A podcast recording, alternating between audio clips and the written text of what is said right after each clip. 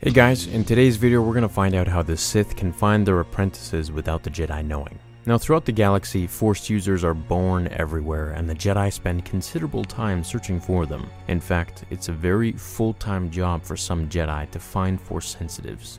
These Jedi are called Seekers. They spend years away from the Jedi Temple, scouring the entire galaxy for children they can recruit to the Jedi Order. They are gone for so long, in fact, that at least one of them even had a child while away, and then brought their child back as a youngling to be trained in the Jedi Temple, without telling anyone, of course. That happened in the canon book Dooku Jedi Lost. The Jedi also may have employed symbol blood tests for nearly every child born in the Republic. If you had a high midichlorian count, then the Jedi Order may be in your future. These and other methods ensured that the Jedi found nearly every Force sensitive child in the galaxy. While some people were super excited to have their children be inducted into the Jedi Order, other people did not love the idea and even actively rejected it.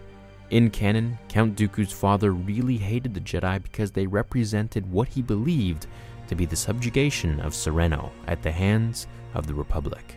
He was disgusted when his son was identified to have a high midichlorian count, so he wanted the Jedi to take him away so that he'd never have to see him again.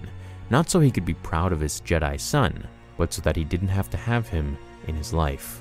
He even made Yoda promise to never bring him back to Serenno, a promise that Yoda broke when Dooku was still a youngling.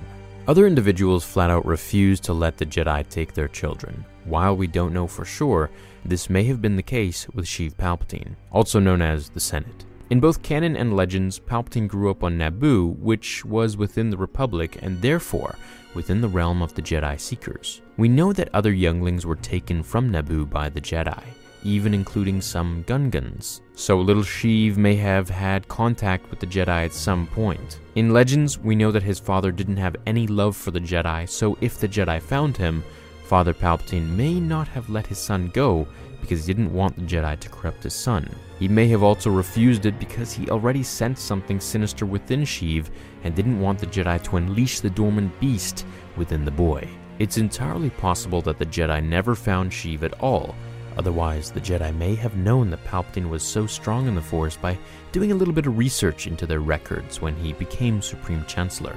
It's also possible that Palpatine would have erased those records too, just as Count Dooku raised Kamino from the Jedi archives. So the Jedi spent vast amount of energy and resources to find their Force-sensitive children to train. But how did the Sith do it? While there were thousands of Jedi spread throughout the galaxy, there were only two Sith in the galaxy at any given time. And they couldn't go around in the open giving blood tests to every child they meet. How could they have possibly been able to find a Force sensitive child with all the requirements of the dark side before the Jedi Seekers found them first? Or how did they find those that the Seeker never found at all?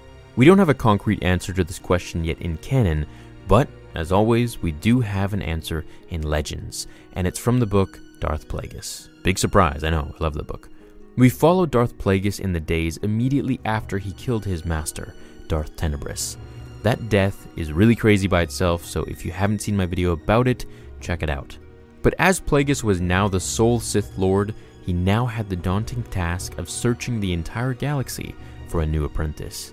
Here's what the book said about his search. The Jedi routinely performed blood tests to verify the midichlorian counts of prospective trainees, but Plagueis had passed beyond the need for such crude measurements. He could not only sense the strength of the Force in another, but also perceive the midichlorians that individualized forceful beings. It was that dark side ability that had allowed generations of Sith to locate and initiate recruits. So the Sith actually could sense the midichlorian levels of someone through the Force. Even though the Jedi could sense if someone was Force sensitive, supposedly they did not have the attuned ability that the Sith had to actually sense their levels of midichlorians. While this dark side ability is certainly pretty cool, it also had its drawbacks. If someone was very good at hiding their attunement with the Force, then neither a Sith or a Jedi would be able to determine the Force sensitivity without a blood test. For instance, Qui-Gon learned that Anakin had a super high midichlorian count through a blood test, not through the Force.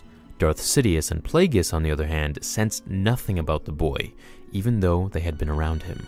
The reason being was because Anakin didn't exude the Force in any ways that they expected.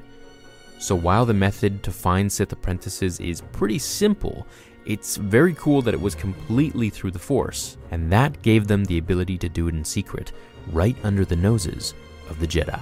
Well, I hope you guys enjoyed this video. Let me know if you want more, and I'll try to get cracking on that Darth Plagueis book even further. Have an awesome rest of your day, and I'll see you in the next video.